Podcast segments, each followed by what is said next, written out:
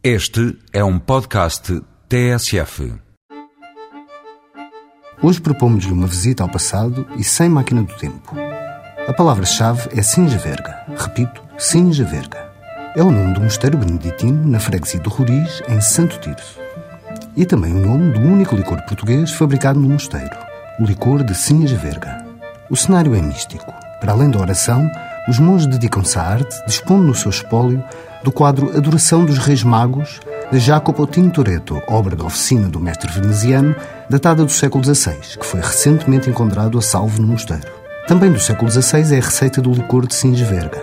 Na nomenclatura do rótulo, diz que é uma destilação direta com água, açúcar e caramelo, especiarias e plantas. Mas pouco diz do segredo da sua alquimia, religiosamente guardado pelos monges. É um licor perfumado, com propriedades terapêuticas e medicinais, excelente como digestivo, impondo-se como licor estomático e peitoral. O seu fino aroma e paladar podem ser degustados nos próximos dias 16 a 19 em Alcobaça, na Mostra Internacional de Doces e Licores Conventuais. Ao seu lado vai estar o representante da casa, o licor de ginja de Alcobaça, e outras delícias conventuais como o tocinho do céu, os ovos moles e as barrigas de freira. Este certame vai na sua oitava edição e conta com a participação de mosteiros portugueses, espanhóis e abadias francesas.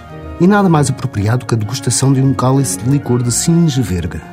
Até porque o fundador da Ordem Beneditina, São Bento de Núrcia, é o padroeiro da Europa. Até para a semana, com mais produtos e sabores regionais.